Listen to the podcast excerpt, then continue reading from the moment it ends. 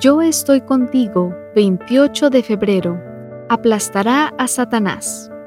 Muy pronto el Dios de paz aplastará a Satanás bajo los pies de ustedes. Romanos capítulo 16, versículo 20. A veces solemos buscar las razones que nos expliquen por qué nuestra vida está bajo los ataques de los dardos satánicos. Y siempre habrá quien nos presente una lista enorme de razones.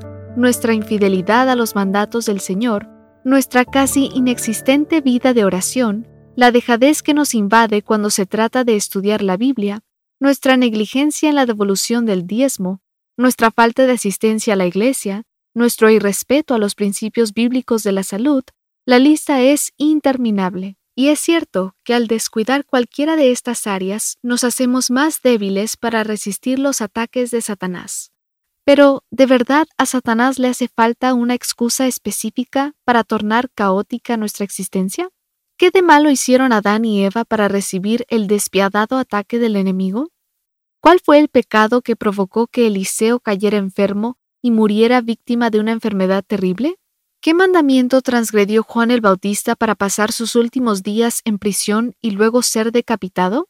Entonces, ¿por qué el diablo nos ataca? Creo que hay solo una razón y nos la da Pedro. Sean prudentes y manténganse atentos, porque su enemigo es el diablo, y él anda como un león rugiente buscando a quien devorar. Primera de Pedro 5:8. El diablo es el equivalente griego de Satanás. Ambas palabras significan lo mismo, adversario. Este demoníaco adversario tratará de infundir temor en nosotros por medio de las enfermedades, las crisis financieras, la muerte, el dolor, la tristeza.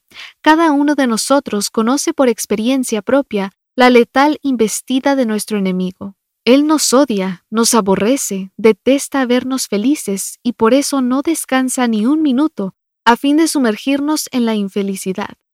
En lugar de preguntarnos por qué nos ataca Satanás, mejor hagamos caso al consejo paulino. Pónganse toda la armadura de Dios para que puedan hacer frente a las artimañas del diablo. Efesios 6:11. Es la armadura divina la que se fabrica en el cielo la que nos ayudará a resistir cada embate del enemigo. Para nosotros es esta grandísima y preciosa promesa. Muy pronto el Dios de paz aplastará a Satanás bajo los pies de ustedes. ¿Cuáles son nuestros problemas? ¿Cuál es esa situación que nos tiene al borde de la rendición? Con independencia de cuál sea, hoy hemos de alzar la mirada y creer que muy pronto el Señor aplastará al que intenta aplastarnos.